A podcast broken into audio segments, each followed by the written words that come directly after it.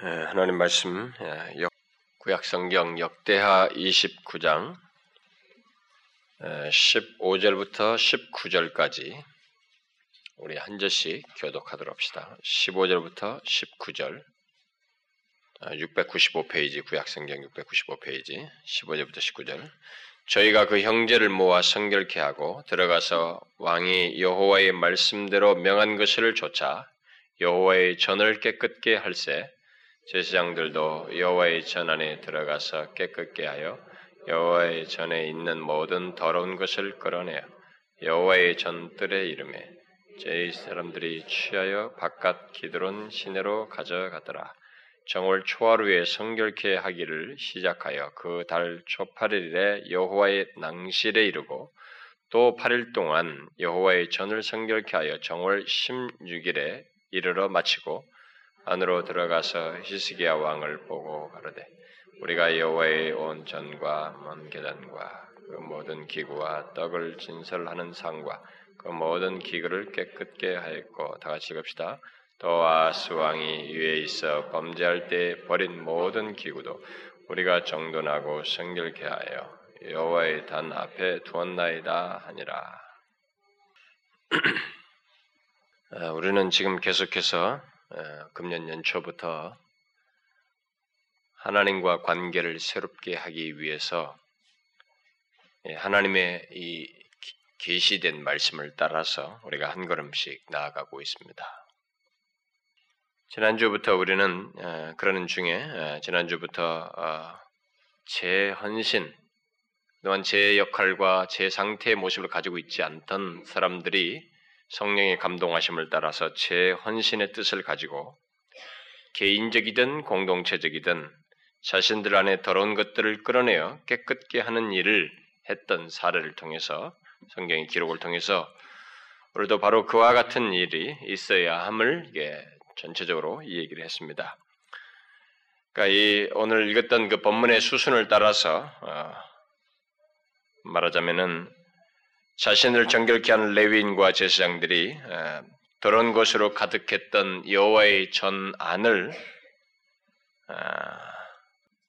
성령의 감동하심을 따라서 어, 깨끗게 할 마음을 가지고 먼저 그 16절 말씀대로 여호와의 전 안에 모든 더러운 것들을 끌어내고 그 안이 여호와의 전 안이 더러운 것들로 지금 채워져 있기 때문에 그것들을 끌어내고 그 여호와의 전을 성결케 한 뒤에 본래 여호와의 전 안에 있어야 할 것들을 그 기구들 성경 성전의 기구들을 그 19절 말씀대로 다시 잘 정돈해서 성결케 하여 제 위치에 놓는 그 장면을 우리가 보게 되는데 바로 그와 같이 우리가 하나님께 나아가는 데 있어서 그 더러운 것에 해당하는 것 우리 마음 안에서든 우리의 삶의 반경 안에서든 그리고 우리 공동체적으로 함께 모여서 어, 어, 예배하고 활동하는 영역 안에서든지 그런 것들을 끌어내고 그 대신 정결케 된 모습과 상태요, 또 우리들이 하나님께 나가는 데 있어서 가져야 할 모습과 상태를 아, 이제부터 갖자. 예, 그런 재정돈, 끌어내고 정결케 해서 재정돈하는 일을 예, 개혁이죠. 음, 바로 이런 개혁의 걸음을 우리가 이제부터 계시를 따라서 한 걸음씩 나아가자라고 하는 것을 제가 객관적으로 먼저 얘기를 했습니다. 아, 이 본문에서 어, 성경에 이런 기록된 오늘 본문 이 히스기야에 의해서 일어났던 이 영적 각성과 이 개혁과 관련된 이런 사건들 그런 것이 이제 다 solemn assembly 특별한 모임들을 가지고 있었던 그런 사건들을 통해서 어, 오늘 본문에서도 이들이 자신을 성결케 하 고 새롭게 드리는 재헌신을 한 이 레위인과 제사장들이 바로 그 일을 16일 동안 쉬지 않고 하게 되는데 어느 설렘 멀셈블리스든지 먼저 각성된 그들에 의해서 그런 활동들이 있게 되는데 본문에서도 이들이 16일 동안 쉬지 않고 그 일을 하는 것을 보게 됩니다. 감사하게도 어, 우리들도 지금 바로 그런 일을 하도록 어, 요청을 받고 있습니다. 여러분들은 그냥 우연하게 지나가는 중에 이런 일이 있고 이런 말씀을 우리가 묵상한다고 생각할지 모르지만 아, 저는 그렇게 생각지가 않아요. 제 인생에서도 그렇고 제가 사역하면서도 어, 저는 이런 말씀을 전하고 싶은 의지를 제가 한국에 들어오기 전부터 영국에 유학 중일 때부터 마음 먹었고 또 호주에서 사역할 때도 제가 마음 먹었지만 7년 동안 하지 못했습니다. 근데 그것은 우리가 그런 상태가 되지 않아서 그렇고 제가 또 그런 상태가 되지 않아서 그럴 거예요. 아마 여러 가지로 하나님의 섭리 중에서 우리에게 이런 것을 하게 되는 것이라고 믿습니다. 그래서 우리가 이것을 예사롭게 여기지 아니하고 이 계시를 따라서 한 걸음 한 걸음 나아가기를 원합니다. 이스라엘 백성 공동체가 했듯이 먼저 우리 공동체가 이렇게 이 말씀을 따라서 한 걸음씩 나아가기를 원해요.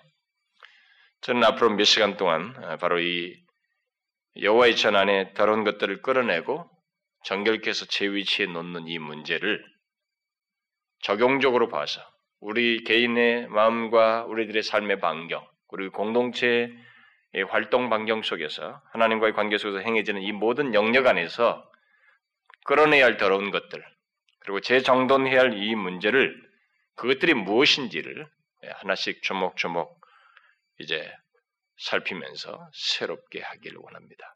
이것은 어, 정보를 주기 위한 것이 아니고 여러분들에게 성경이 뭐라고 말했다더라 라고 하는 지식을 주기 위함이 아닙니다.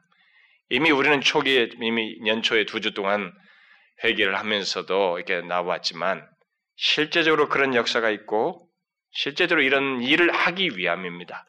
우리는 이 계시 앞에 순종하면서 나아가기를 원해요. 그러면 우리 안에 있는 이 더러운 것이라고 하는 것, 다시 말해서 끌어내어서 다시 새롭게 할 것들이 있다면 무엇이 있을까? 이제 앞으로 우리는 많은 것들을 열거하게 되겠습니다만은 오늘 이 시간에 가장 먼저 생각할 사실, 우리들이 끌어내어서 새롭게 할첫 번째 내용 한 가지는 직접적으로 우리들이 하나님께 나아가는 것과 관련된 것입니다. 바로 오염된 예배입니다.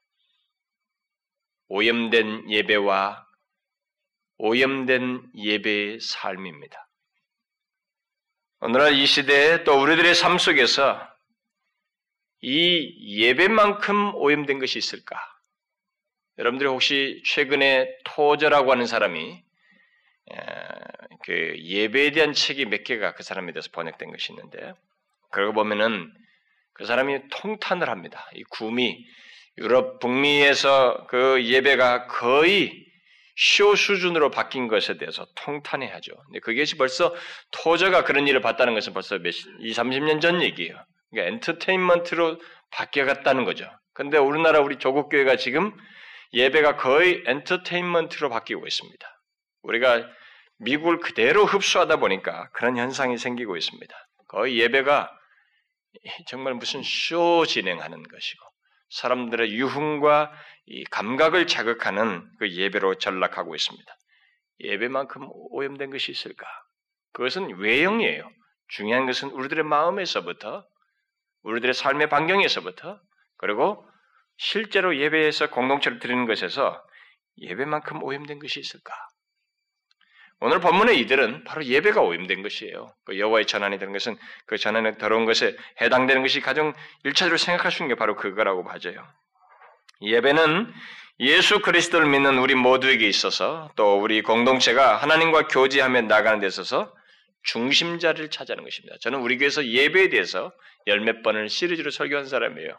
그럼에도 불구하고 우리들에게는 이게 모여서 하는 문제만이라 아니라 우리 삶의 예배까지 포함되고 있기 때문에 이 문제를 우리는 더러운 것에 해당하는 오염된 모습을 정결케 하고 제 위치에 놓는 일을 급선무로 가장 우선적으로 해야 된다고 생각이 돼요.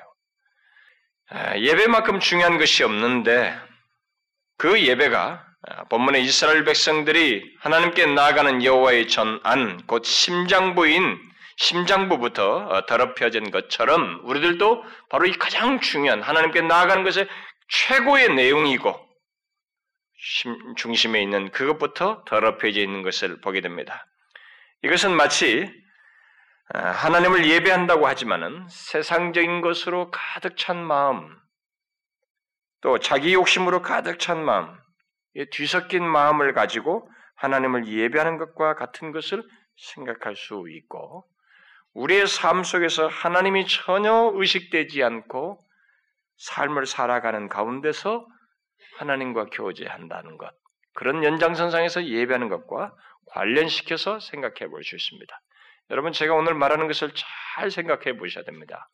이것은 많은 사람들이 이 표피상으로는 최초의 인식 세계 속에서는 탁탁탁 거부하는 것입니다. 수용하지 않으려고 하는 것입니다. 그러나 진정 희석에 의해서 개혁이 일어났을 때 이 정결케 하는 이 일이 일어난 것처럼 우리 안에서 진정한 개혁이 일어나고 하나님 앞에서 정결케 하기 위해서는 우리에게 이 모호한 것들, 오염된 것들을 진실로 정결케 하고자 하는 우리의 진심이 드러나야만 하는데 그것은 깊이 숙고하고 살펴서 진실로 보는 가운데서 하나님의 관점에서 성경의 진리의 시각에서 본물로서만 밝혀질 수 있는 것이어서 그런 시각에서 우리가 다루어야만 합니다.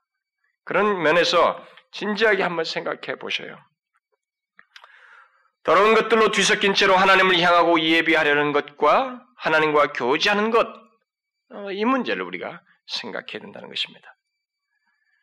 하나님과 관계를 새롭게 하기를 원하고 하나님께 가까이 하기를 원하는 우리로서는 이것부터 성결케 하지 않을 수가 없습니다. 이것을 성결케 하지 않으면 하나님께 가까이 간다는 것은 다 쇼에 불과한 것이에요. 그리고 부분적인 것입니다. 핵심을 놓치는 것이죠.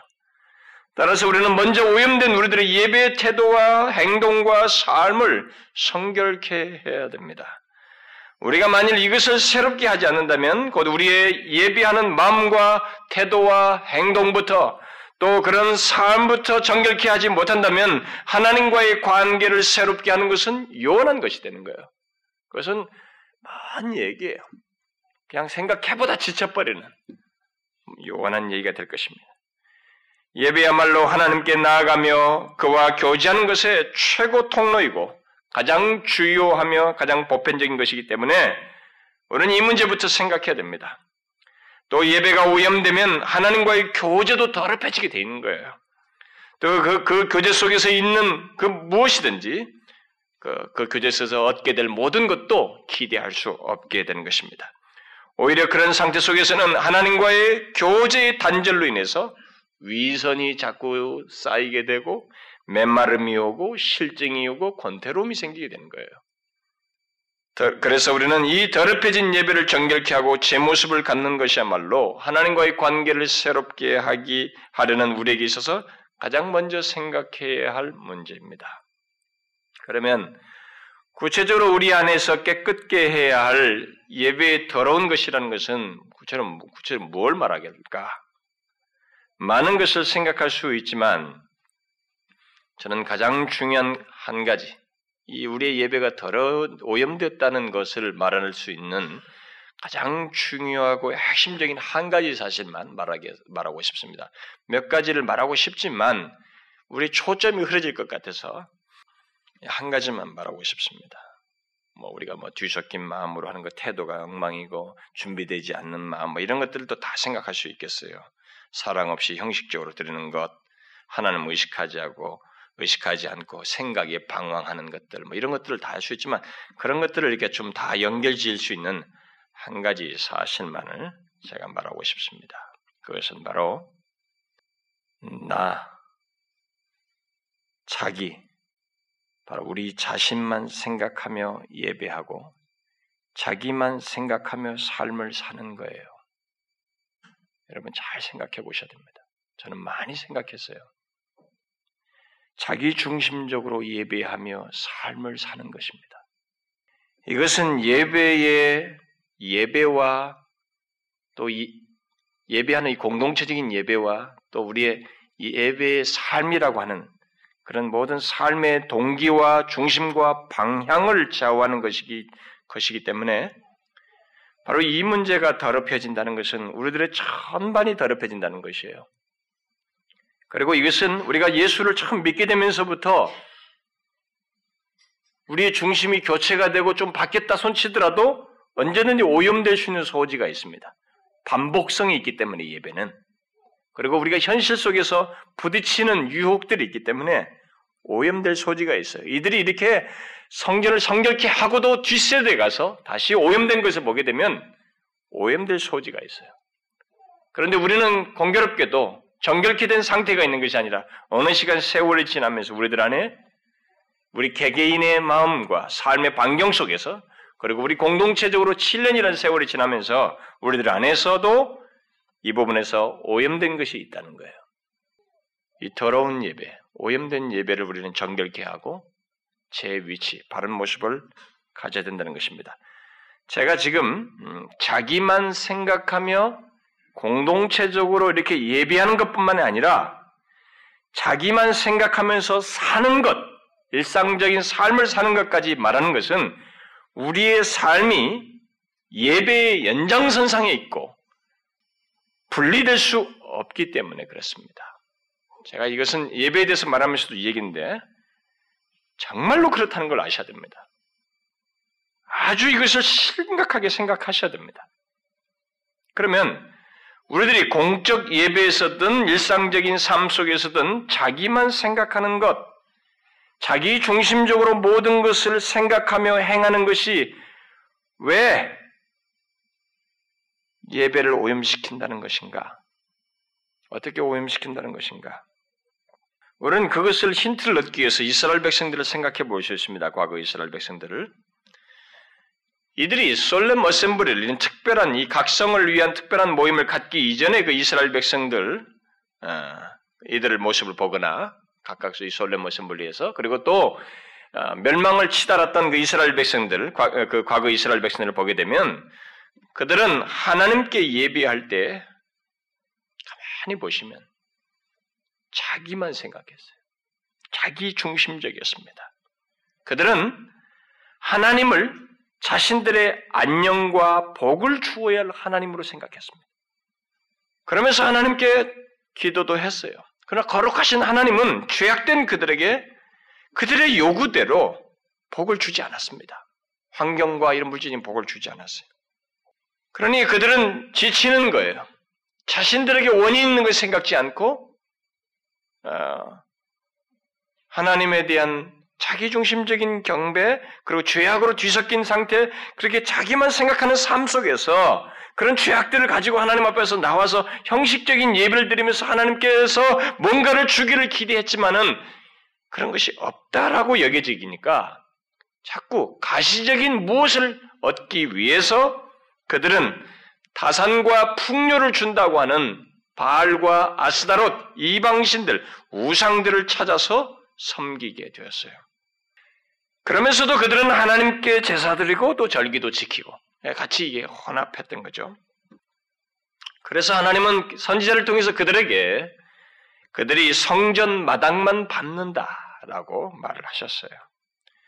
심지어 하나님의 계명을 어기면서 착취하고 삶이 엉망이 됐다. 그래서 이사야 기록대로 손에 피가 가득하다 그랬습니다.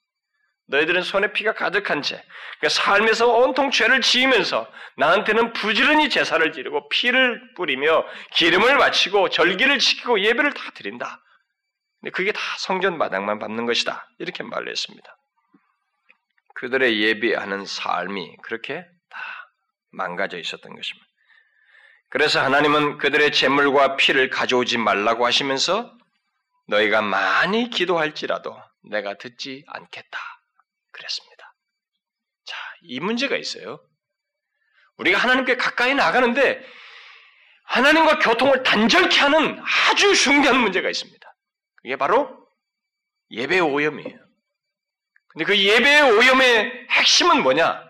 우리가 모든 예배와 예배하는 삶자지, 삶이 너무 자기 중심적이다는 거예요. 모든 것을 나를 위해서 한다는 것입니다. 많이 생각해 보세요. 그래서 그들은 하나님께 드리는 것조차도 최상의 것이 아니라 자기들의 피를 다 채우고 남는 것, 눈먼 것과 흠 있는 것을 드렸습니다. 뭐예요? 그들은 하나님께 제사하면서도 예비하면서도 자기를 생각했습니다. 자기만 생각했어요. 자기들을 먼저 생각했습니다. 모든 것을 자기 중심적으로 처리하면서 행했어요.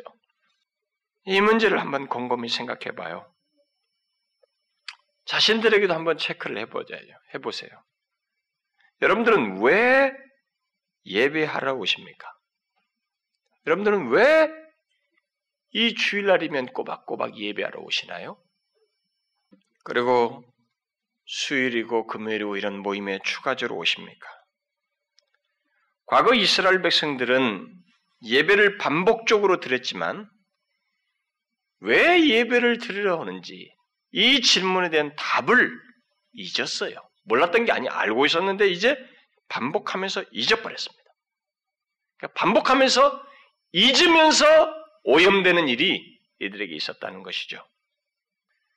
예배할 수 있는 사람으로 부르신 하나님, 다시 말해서 출애굽시키신 하나님, 가나안에 거하게 하신 하나님, 바로 그 구원의 하나님을 잊음으로써 하나님이 매력이 되고 흠모의 대상이 되고 마땅히 그 하나님을 사랑해야 함에도 불구하고 또 만나고 싶어 하고 높이고 싶어 하고 온 마음을 다해서 사랑하며 감사하고 싶은 하나님이 되어야 함에도 불구하고 그들은 그런 하나님을 억지로 나와서 예배했고 그 예배조차도 자기를 생각하며 예배를 드렸습니다.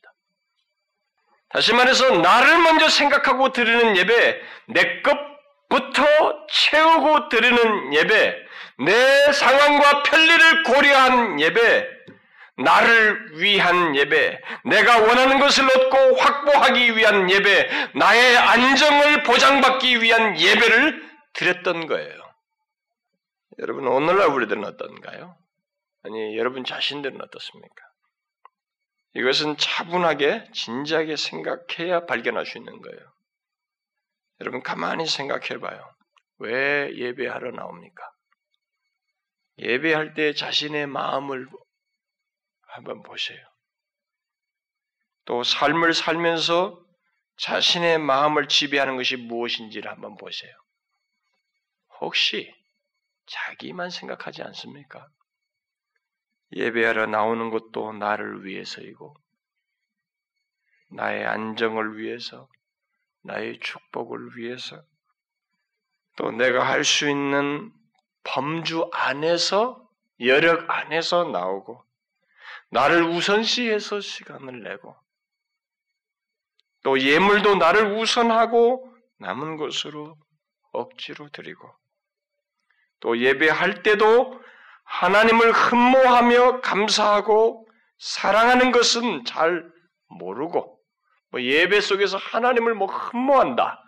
하나님을 기뻐한다. 뭐 이런 것들은 거의 잘 모르고 그냥 나의 마음을 달래야 되겠고 또 최소이고 이것을 하지 않으면 안 된다고 하는 강박적인 의무감 이런 것들 때문에 나오지 않습니까? 그렇게 오직 나를 생각해서, 나를 위해서, 나만을 위해서. 그러다 보니까 말씀도 나만을 위한 말씀만 감동으로 오고, 조금 나를 휘젓는 것은 카트해 버리고, 나를 위로하는 가사만 감동이 되고, 나를 위하는 기도만 하고 있지 않느냐는 거예요. 얼마 전에 우리 동료들과 이 새로 만든 찬송가를 가지고 이 얘기를 하다가 누가 말씀을 전한 뒤에 이 말씀과 적절하게 딱 연결시킬 찬송이 그렇게 많지가 않다라고 이렇게 말을 했어요. 그러자 다른 한 사람이 본래 찬송은 그런 용도로 선택해서 자기에게 적절하게 맞는 이렇게 그런 가사를 찾아서 부르는 것이 본래 용도가 아니다. 이렇게 또 말을 했습니다. 그러자 또 다른 사람이 그래서 그런 적절한 찬송도 어, 적지만 너무나 우리에게 초점이 맞추어진 찬송의 비중이 높다. 그랬습니다. 그래서 제가 이제 거기에 한마디를 다 붙였습니다. 우리들이 감동을 얻는 찬송의 종류는 두 종류인데, 하나는 우리가 지금 찬송가 이 100장 정도 이후에 있는 우리들의 그 개인적인 간증의 성격이 있는 감동에 받은 은혜 차원에서 간증의 성격이 있는 그런 찬송을 통해서 나, 내, 내 자신을 이렇게 고려한 데서 나온 어, 찬송, 그래서 받는 감동이고 다른 하나는 삼위 하나님, 나를 향하신 삼위 하나님을 작사한 그런 뭐 백장 전 정도의 전후의 그런 이전의 그런 가사로 받는 감동, 이 감동이 두 종류가 있다. 전자는 주로 이 18세기 부흥 이후에 대중화 바람을 타고 더욱 많이 나오게 되었고, 사실 우리에게 감동을 더욱 오래 어, 주는 것이지만은 사실 감동을 우리에게 더욱 지속시키고 또 샘솟게 하는 것은 사실상 100장 정도까지의 찬송, 이 전반부 삼위 하나님과 관련된 찬송이 오히려 어떤 말씀을 해도 그 삼위 하나님이 개입되어 있기 때문에 그런 찬송을 할때 우리가 사실 더 그 감동이 지속된다. 그래서 정상적이라면 지금 100장까지 나와 있는 이 찬송이 찬송 전체의 4분의 3을 차지해야 된다. 라는 말을 제가 덧붙였어요. 여러분은 어떤가요? 여러분은 이 찬송 뒷부분에 있는 가사를 읽을 때 감동이 더 크십니까? 아니면 우리가 경배 찬송으로 하는 이 전반부 찬송이 여러분에게 더 감동이 크십니까?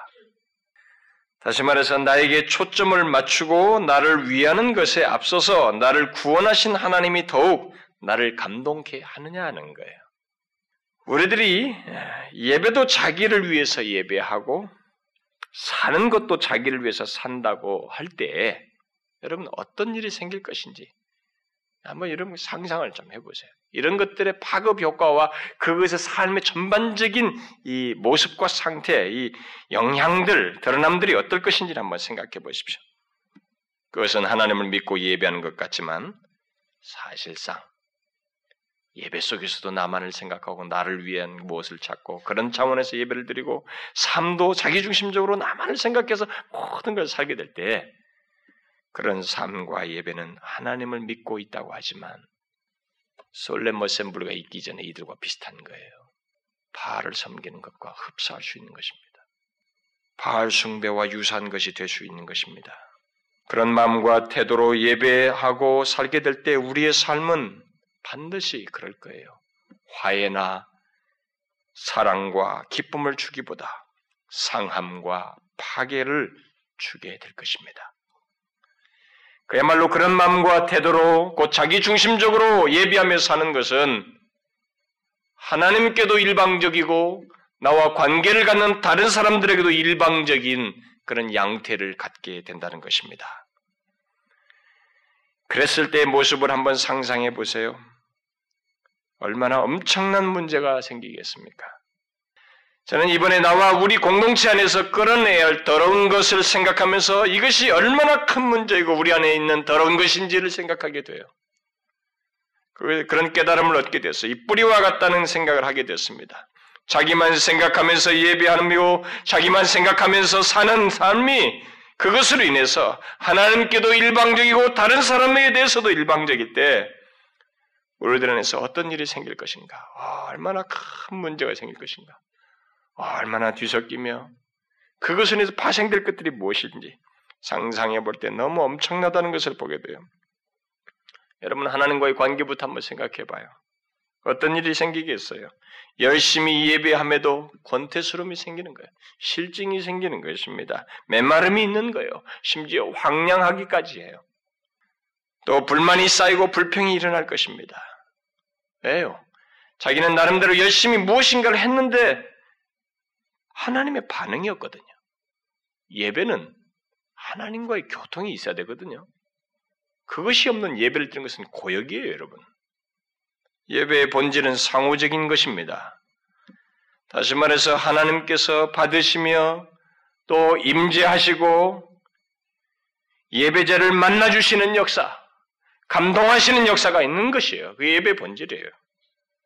그런데 그러시는 하나님을 우리가 중시하지 아니하고 일방적으로 예배하고 내 중심적으로 예배한다고 생각해 보세요. 그 예배가 어떻겠냔 말이에요. 자기는 열심히 할지 모르지만은 메마름이 있을 것이고 자기 연민적인 예배만 드릴 거예요. 그래서 자기 연민적인 감동만 받을 것입니다. 자기 중심적인 감동만 받겠죠. 그러니까 모든 것이 같이 치우쳐 버린 거예요. 또 자기만 생각하는 예배와 삶을 살게 될 때 다른 사람과의 관계가 어떨 것인지 한번 생각해 보세요. 얼마나 각질일까요? 이것은 우리 모두에게 저를 비롯해서 우리 모두에게서 발견할 수 있는 것이에요. 자기 보호가 강할 것입니다. 다른 사람을 쉽게 상하게 할 것이에요. 그런 다른 사람의 들보는 볼망정 자기의 티는 보지 못할 것입니다. 자기 눈 안에 있는 티는. 또 남의 말과 판단에는 예민하지만 자신의 말과 판단으로 인한 파괴는 보지 못할 거예요. 여러분, 우리가 만일 그런 식으로 다른 사람과의 관계를 항상 갖게 된다면 어떻겠어요? 밥 먹듯이 그렇게 하면서 하나님께 나아가서 나아가 예배한다고 할 때 어떤 일이 생기겠어요? 그런 상태에서의 예배는 하나님의 대답 없음과 함께 그야말로 권태스러움이 있을 거예요. 예배가 권태, 뭐 또 나가냐? 뭐 일주일에 몇 번씩 들을 필요가 뭐 있어? 당연히 메마름과 권태스러움과 실증이 있을 것입니다. 설사 잠시 말씀을 통해서 위로를 받고 또 개인 경건 생활을 통해서 잠시 위로를 받아도 또다시 실패와 좌절감을 느끼게 될 것입니다. 이것은 구조예요. 자기 중심적으로 예비하며 삶을 사는 것은 우리를 계속 더럽게 만드는 우리 안에 있는 구조적인 더러움이에요. 구조적인 문제예요. 일종의 구조물인 것입니다. 그러므로 우리는 바로 이 더러운 것, 곧 우리를 계속 넘어뜨리게 만드는 이 더러운 것을 끌어내어서 정결케 해야 됩니다. 하나님과 관계를 새롭게 하기 위해서는 이것을 정결케 해야 돼요. 그러면 어떻게 이 거대한 장애물을 끌어낼 수 있을까? 어떻게 이 거대한 장애물을 끌어내서 정결케 할 수 있단 말인가? 저는 단숨에 그것을 끌어낼 수 없다고 봐요. 왜냐하면 우리 안에 깊이 뿌리박혀 있는 것이, 것이기도 하고 바로 나를 형성하고 있는 것이기 때문에 이게 하루아침 형성된 것이 아니거든요. 그러나 솔레모 셈블리에 관한 기록들은 하나님이 이그 셈블을 통해서 모였을 때 이들의 불가능할 것 같은 그들의 영적 변화에 하나님이 주도하심을 통해서 그들에게 은혜의 역사를 주시는 것을 보게 될 때 하나님의 주도하심 아래서 가능하다고 믿습니다. 어떻게 해요? 우리의 힘이 아니라 성령의 도우심으로 가능할 거예요. 따라서 우리가 먼저 성령의 감동하심에 예민해야 되고 제가 초창기도 그랬습니다만은 성령의 감동하심에 예민해야 되고 그 감동하심을 따라서 내 중심적으로 예비하며 사는 것의 무모함과 해악스러움을 좀 심각하게 생각해야 됩니다. 내가 무모하고 바보, 바보스러운 이 일을 계속해서는 안 된다고 하는 것을 스스로가 자각해야 돼요. 아, 내가 지금 열심히 내지만은 최선을 다해서 뭔가를 하는 것 같지만은 내가 무모한 일을 하고 있다. 만남이 없는 일방적인 해악스러운 일을 하고 있다. 바로 그것을 보고 기꺼이 그것을 고치고자 하는 마음으로 성령 하나님을 의지해야 됩니다. 내 중심적으로 예비하며 사는 것은 무모하고 해악스러운 것입니다. 그것은 하나님께도 다른 사람에게도 일방적이어서 스스로를 피곤하게 하고 자신의 신앙 행위를 권태스럽게 할 것입니다. 우리는 그것의 무모함과 해악스러움을 심각하게 보아야 합니다. 아, 이것은 더 이상 계속해서는 안 되는 것이구나. 이런 모습과 태도로 계속하는 것은 나를 더 지치게 하고 상하는 것이구나라는 것을 진지하게 보셔야 합니다. 성령 하나님은 먼저 그 사실을 우리에게 깨닫게 하기를 원하십니다. 저에게도 보게 하셨어요. 그것을 깨닫게 하셨습니다. 이것을 준비하는 과정에서. 전혀 생각지 않은 문제예요. 그것을 보고 난 다음에 우리는 성령의 감동하심을 따라서 이 공적 예배에서 또 예배하는 나의 삶의 중심, 예배와 나의 삶의 이 모든 것에 나의 중심, 우리 예배하는 이 예배의 중심을 정돈해야 됩니다. 여기서도 제 위치에 정돈해서 제 위치에 놓은 것처럼 정돈해야 됩니다. 어떻게요? 나만 생각하고 내 중심적으로 생각하며 예배하고 사는 것을 다시 확고하게 하나님의 은혜를 생각하고 그분의 말씀을 생각하며 예배하고 살고자 해야 됩니다. 확고하게 이 중심 교체를 해야 됩니다. 모하게, 아, 항상 듣는 말이지. 우리는 항상 그래야지. 그게 아니고, 확고하게 이 중심 교체를 하고자 해야 됩니다. 우리는 그럴 만한 이유를 다 알고 있는 사람이거든요. 하나는 우리에게 전부를 주신 분이셔요. 아들을 주셨고, 주님은 자신의 생명을 우리에게 주셨습니다. 그뿐이 아니죠. 그로 인해서 우리에게 성령을 주셔서 우리의 중심을 이미 교체하셨습니다.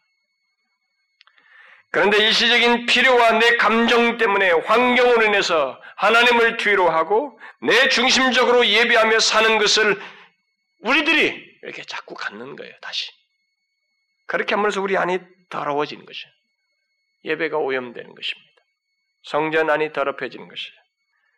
그러므로 이제 우리는 다시 우리의 중심을 또 우리의 교회의 공동체 안에서 이 모든 것의 중심을 확고히 우리 자신에서 하나님으로 교체해야 됩니다. 그것이 솔렘 어셈블리에서 성령에 감동된 자들이 취한 태도요, 개혁의 주된 내용입니다. 중심 교체가 없이는 개혁이라고 할 수가 없어요.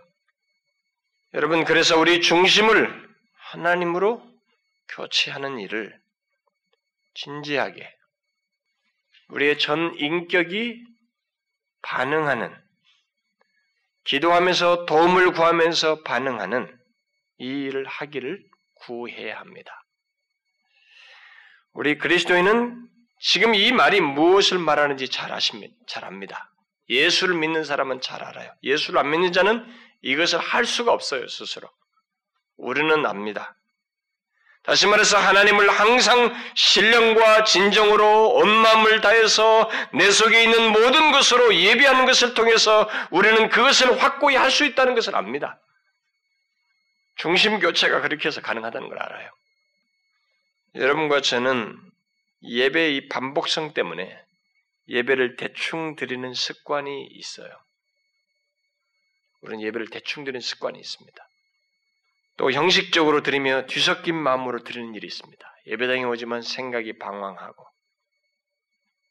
일주일 동안 계속 주약이 짓눌린 연장선상에서 진지한 회개도 없이 덜썩 앉아서 그 뒤섞인 마음으로 예배하는 그것이 우리에게 상당히 익숙해 있어요. 그것은 모두 우리의 중심이 하나님에게서 나에게로 바뀌어 있는 모습이에요. 자기만 생각하며 살고 있기 때문에 있는 모습입니다. 삶 속에서 하나님을 의식하지 않고 살다가 그냥 예배에 왔기 때문에 생겨나는 일들이에요.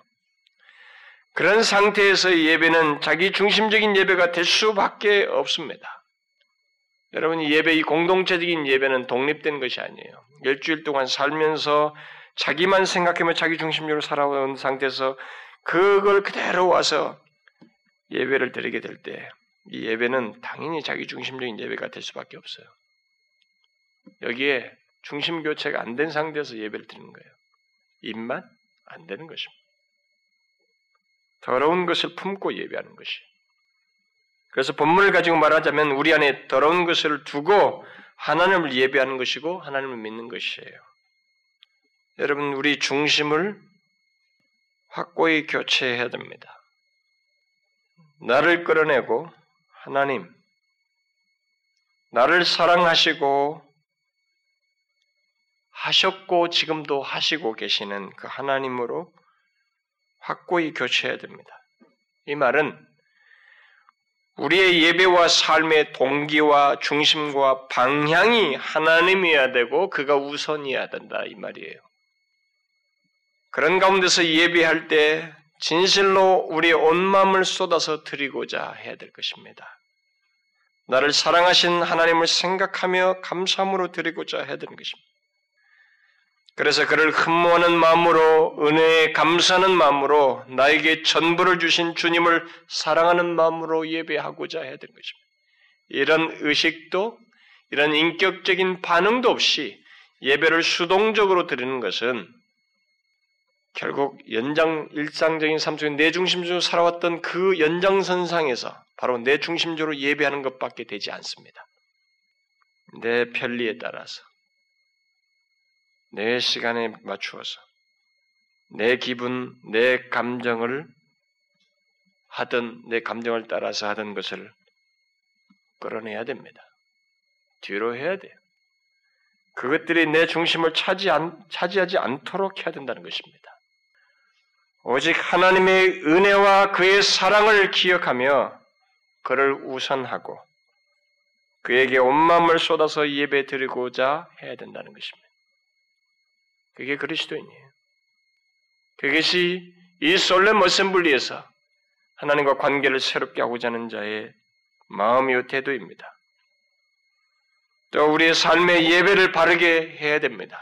연장선상에서 다시 말해서 삶 속에서 모든 것을 내 중심대로 하고 내 마음대로 하기보다 하나님께서 내게 새로운 삶을 주신 것을 기억하면서 살아야 된다는 것이에요. 그것이 바로 예배하는 삶입니다. 예배하는 삶이란 다른 것이 아닙니다. 하나님께서 내게 새로운 삶을 주신 것을 기억하고 항상 하나님을 의식하면서 사는 것이요. 또 하나님께 감사하면서 사는 것이며 하나님을 높이며 사는 것이에요. 그게 예배의 삶입니다. 무엇을 하든 어떤 직장 생활을 하든 바로 그렇게 하는 것이 예배의 삶이에요. 그리스도인 된 자가 만일 그렇게 살지 않고 내가 중심이 되어서 공부하고 공부를 해도 나만 생각하고 일하면서도 내 욕심, 내 목표, 내 영광, 내 자랑만을 구하면서 사는 것은 하나님을 예배하는 삶을 사는 것이 아니라 이 세상 사람들처럼 우상숭배하는 거예요. 그런 연장선상에서 와서 예배한다? 결국 자기 중심적인 예배, 우상숭배 연장선상에서 예배하는 것 같은 완전치 못한 다른 것이 있어서 찜지만 그런 예배를 드리는 것입니다. 그런 예배는 당연히 형식적인 예배가 되고 피곤하게 되는 거예요. 집중력이 떨어지고 자꾸 실증이 나고 권태스러워지는 것입니다. 그래서 많은 교회들이 이런 원인들을 잘 생각지 않고 예배를 이 권태스러움과 실증나는 것을 해소하기 위해서 엔터테인먼트를 하는 거예요. 그런 식으로 교회를 예배를 바꿔서 그 예배의 실증과 권태스러움을 극복하려고 하는데 그런 예배 속에서의 만족은 그러니까 그렇게 엔터테인먼트 같은 식으로 예배를 드렸을 때 사람들이 막 열광하면서 만족하는데 그 만족은 영혼의 만족이 아니에요. 하나님으로 인한 만족이 아닙니다. 그 확률이 굉장히 커요. 그것은 감각과 흥미예요. 그것으로 인한 만족입니다. 예배가 재밌다. 요즘 기독신문에 보면 예배가 재밌다. 예배가 흥미있다. 그 예배는 흥미있고 재밌어야 된다. 이게 공공연하게 큰 교회들이 예배 성공 사례, 교회 성공 사례로 다 얘기하는 거예요. 엔터테인먼트로 바뀌었다는 것입니다. 아닙니다. 여러분 삶 속에서 나만 생각하다가 하나님께 예배하는 것은 그냥 자기 위로만 얻으는 것이 되는 것이고 심리적인 안정을 얻는데 급급할 것입니다. 예, 그런 사람에게 엔터테인먼트는 위력이 있을지 모르지만 실제적인 하나님과의 관계의 회복이죠. 하나님이 오셔서 임재하셔서 우리에게 감동하시고 삼위 하나님과 교통하는 그와 교제하는 예배는 경험치 못하는 것입니다. 그러므로 우리는 공적 예배에서뿐만 아니라 우리의 일상적인 삶 속에서 곧 우리의 삶의 예배 속에서 또한 분명히 중심 이동을 해야 됩니다. 교체해야 돼요. 내 중심에서 하나님 중심으로 바꿔야 됩니다. 이 두 가지는 공적 예배와 우리의 삶의 예배는 분리할 수 없고 분리되어서도 안 됩니다. 함께 이 두 부분에서 두 삶의 영역에서 중심 교체가 함께 이루어져야 돼요. 안 이루어지면 결국 예배에도 똑같이 그런 현상이 생겨요. 그러므로 여러분 이것부터 이런 우리들의 오염된 모습, 중심이 바뀐 채 어느새 하나님을 예배하고 있는 우리들의 이 오염된 것을 끌어내자는 거예요. 여기서 끌어내어 정결케 했듯이 끌어내자는 것입니다. 삶의 예배 속에서도 마찬가지예요. 특별히 삶의 예배를 함께 생각해서 우리 삶의 예배 속에서도 이것을 끌어내야 됩니다. 항상 나만 생각하며 살아가는 것. 하나님은 우리들이 삶 속에서 자기를 의식하지 않고 또 감사치 않으면서 이렇게 모여서 예배하는 것을 여호와의 전 안에 더러운 것으로 여기십니다. 우리는 이 부분을 생각해야 됩니다. 그런 식으로는 하나님과 교통하는 예배를 들을 수 없어요. 그래서 이런 것과 관련해서 예배에 대해서 많이 강조한 토제의 말을 제가 인용하고 싶습니다. 그는 이렇게 말했어요. 하나님은 우리가 어디에 있든지 지속적인 사랑과 기쁨과 예배를 받으시기를 원하신다. 만일 당신이 사무실이나 공장이나 가정에서 하나님의 현존을 깨닫지 못한다면, 어디서든지 하나님을 의식하지 못한다면 그 말이겠죠. 당신이 다니는 교회에서도 깨닫지 못할 것이다. 당신은 하나님을 예배하기 위해 얼마나 노력하는가? 믿음, 사랑, 순종, 충성, 생활의 관리 등 모든 것이 당신 안에서 하나님을 예배하기 위해 작용한다는 것을 아는가? 만일 당신의 내면에 예배를 거부하는 것이 조금이라도 있다면 당신의 내면에는 하나님을 훌륭하게 예배하는 것이 전혀 없다고 할 수 있다. 그러므로 우리가 참되고 복된 예배를 드리려면 우리의 삶 속에 있는 어떤 요소들이 파괴되고 제거되어야만 합니다. 하나님은 우리가 전 존재를 가지고 예배하려 한다면 우리와 협력하시겠다고 약속하십니다. 하나님 편에서는 사랑과 은혜, 약속과 대속, 성령의 끊임없는 도우심과 임재로 약속하시고 그걸로 협력하실 것이고 우리 편에서는 결단과 추구, 복종과 신앙으로 협력할 것이다. 그렇게 될 때, 그 양편이, 다시 말해서 그 양편이 각각의 것으로 협력하게 될 때, 우리의 심령은 하나님과의 지속적인 교제와 교통의 성소가 되고 매 순간 우리의 예배는 하나님께 올려질 것이다. 예배당에서뿐만 아니라 직장, 사무실에서도 말이에요. 여러분 우리가 이런 사실을 알고 우리의 공적인 예배에서뿐만 아니라 나의 전 삶의 영역에서 내 중심적인 체계, 나만 생각하는 체계, 곧 나만 생각하며 하나님을 예배하고 나만 생각하며 말과 하는 말과 태도와 행동을 하는 이 모든 삶의 체계 이것을 끌어내자는 거예요. 그리고 이제 하나님의 구속받은 백성으로서 하나님이 중심이 되는 제대로 된 공적 예배와 삶의 예배를 드리자는 것입니다. 여러분 그런 예배와 그런 예배 그런 예배와 삶의 회복을 한번 상상해 보십시오. 그것은 분명 하나님과 우리 사이를 새롭게 하는 놀라운 일이 시작될 것이고 우리의 삶 속에서 아주 큰 개혁이 일어나는 것이 될 것입니다. 무엇보다도 우리는 하나님과 은혜로운 교통을 경험하게 될 것입니다. 하나님은 자신을 흠모하는 우리에게 다가오시고 우리를 감동하시며 충만케 하시는 그 교통을 주도하심으로써 우리가 그것을 경험하게 될 것이에요. 얼마나 우리가 원하는 것입니까? 여러분, 이 중대한 개혁, 끌어내어 새롭게 해야 할 예배와, 예배와 삶의 그 중심 문제를 우리가 꼭 처리하자고요.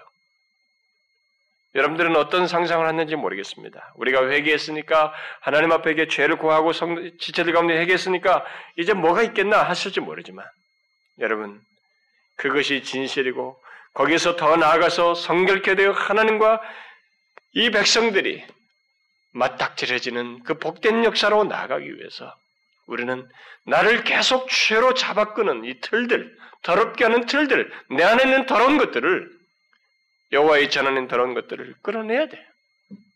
기꺼이 이런 것들을 끌어내야 됩니다. 어렵죠. 쉬운 일이 아닙니다.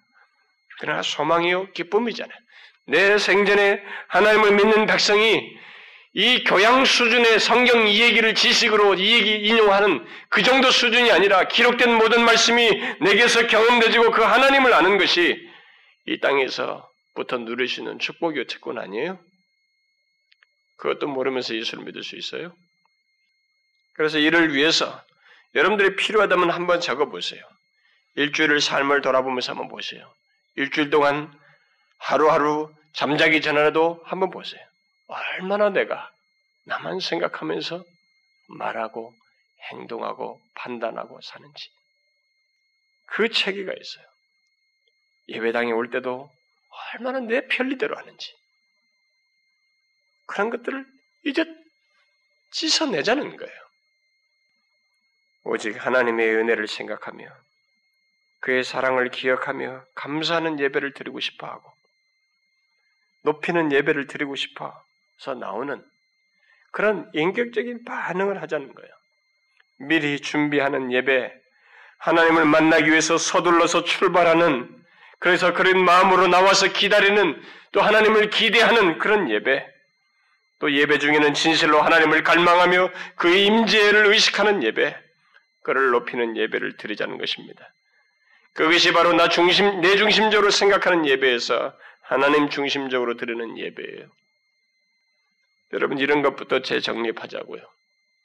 삶 속에서도 하나님의 은혜를 생각하면서 나에게 새로운 삶을 주신 하나님, 내가 지금 오늘 하루를 누리는 것은 나의 인생은 하나님이 새로운 삶을 주셨기 때문이라는 것을 알고 하나님을 생각하고 그분의 뜻을 생각하고 그분의 원하심을 생각하고 그분이 베푼 은혜를 생각하면서 오늘을 살고 맡겨진 일을 보내고 시간을 보내는 그런 예배의 삶의 연장선상에서 이런 나에게 함께 지체들과 모여서 예배할 때 우리에게 방문하시고 찾아오실 하나님을 기대하면서 예배하는 중심이 교체된 그런 예배를 드리자는 거예요. 삶과 이 모임에서뿐만 아니라 이 교체가 없이 우리가 하나님과 우리 사이의 관계를 새롭게 할 수 있을까요? 하나님께서 우리에게 다가오시는 것을 기대할 수 있을까요? 통로인데 주요한 것인데 그럴 수 있겠어요? 여러분 이 문제를 생각해 보셔요. 일주일 동안 한번 매일같이 큐티 노트를 한번 써보는 마음으로 이렇게 써보세요. 야, 내 안에 깊구나. 어느새 내가 이렇게 오염됐단 말인가? 어느새 내 안에 이렇게 더러운 것으로 가득 채워졌단 말인가? 여러분은 발견할 거예요. 우리는 그것을 하나님 앞에 회개하면서 성령의 도우심을 구하면서 그렇지. 주님이 누구신가? 내게 하나님이 어떤 분이신데 내가 그분에게 이룰 수 있는가? 저는 저를 도와준 사람을 잊지 못합니다. 그들을 만나면 다시 울컥 솟아나는 감동, 그들에 대한 감사. 그게 있어요. 그런데 하나님은 어떤 분입니까? 우리에게 운명을 바꿔주셨어요. 영생을 주셨어요. 죄를 제거하셨습니다. 생명을 주셨다고요.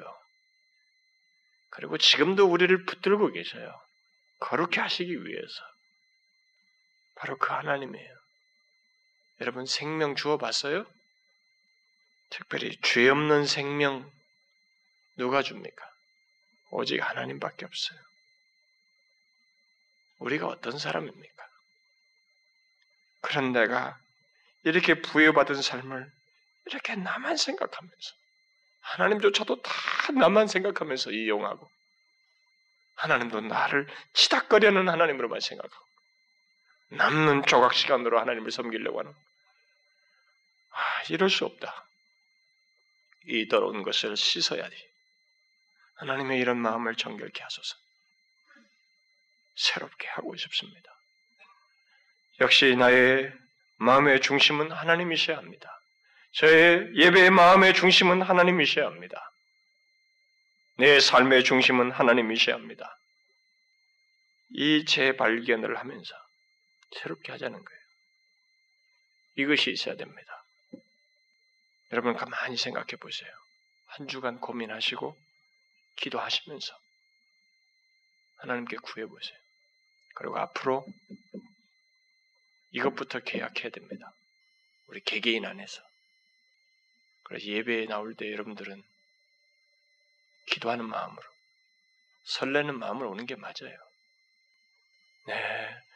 일주일을 인도하신 그분을 회중들과 함께 예배하러 가니 그 은혜 감사하리. 그런 마음으로 와야 되는 것이. 여러분, 우리 예배를 계획하자고요. 우리의 예배하는 마음과 태도와 행동을 계획하자고요. 때 묻은 것, 오염된 것 씻어내고 제대로 된 마음과 태도로 하나님을 예배하자는 것이. 제대로 된 마음으로 삶을 살면서 오늘도 하나님이 주시는구나. 하루를 주셨군요. 이 지하철 안에서도 나를 지키시는군요. 일터에서 비록 내가 스트레스를 받고 힘들지만 하나님은 나를 아시고 나를 붙드시는 분으로 계시는군요. 이런 모든 경험 속에서 나를 성결케 하시기를 원하시는군요. 그분의 임재를 기억하라는 것입니다. 그런 예배의 삶의 연장 속에서 예배에 나오라는 거죠. 그 개혁을 하자는 것입니다. 여러분 무슨 말인지 아시겠어요? 추상적으로 생각하시면 안 됩니다. 굉장히 실제적이에요. 우리 안에 더러운 것, 바로 이것 끌어내고 제대로 하자는 것. 꼭 일주일 동안 우리가 옛날에 매일매일 만날 때는 좋았는데 너무 드문드문 만나니까 자꾸 씻고 잊어버려요. 일주일 동안 노트를 써보세요. 이 문제만 가지고 한번. 다음에는 또 다음 주는 다음 문제 가지고 하고 이번 주는 이 문제 가지고 한번 잘 해보세요. 주의 성령께서 그러고자 하는 자를 도우실 것입니다. 저는 확신합니다. 거룩한 소욕을 성령께서 거절하신 적이 없습니다. 잊지 마세요. 성령께서 우리를 돕기를 원하십니다. 기도합시다. 하나님 아버지, 우리가 미처 생각지 않고 지나온 오랜 시간 중에 참 하나님을 예배하는 하나님께 나아가는 이 중요한 것에서부터 우리가 오염된 모습으로 더러운 것을 안에 품고 주님께 나아갔던 것을 발견하게 되고 그래서 회개하며 돌이키고 싶습니다. 하나님, 우리가 정결한 마음으로 분명히 예배와 삶의 중심이 중심에 하나님을 두고 예배하기를 원하며 삶을 살기를 원합니다. 주님 우리를 그리 할 수 있도록 도와주시옵소서. 어느 때부턴가 우리가 이것을 잊고 살아왔던 오염된 모습들이 우리 안에 자리매김되어 있었지만 이제 그것을 다 끌어내어 씻고 정결케 되어 온전한 마음과 모습으로 하나님을 경배하며 살기를 원합니다. 주님 도와주시옵소서. 이것이 어려운 문제여서 단숨에 되는 것이 아니어서 우리의 전인격에 영향을 미치는 것이어서 주의 성령의 도우심이 아니면 할 수가 없사오니 우리의 소원 오직 주의 갈망을 따라서 순종함에 가기를 원하오니 도와주시옵소서. 그래서 우리 공동체 우리 개개인의 삶에서뿐만 아니라 공동체 예배가 분명히 살아서 역사하는 하나님과 교통하는 생생한 예배 임재를 경험하는 그런 예배 드리게 하여 주옵소서. 간절히 구하고 예수 그리스도의 이름으로 기도하옵나이다.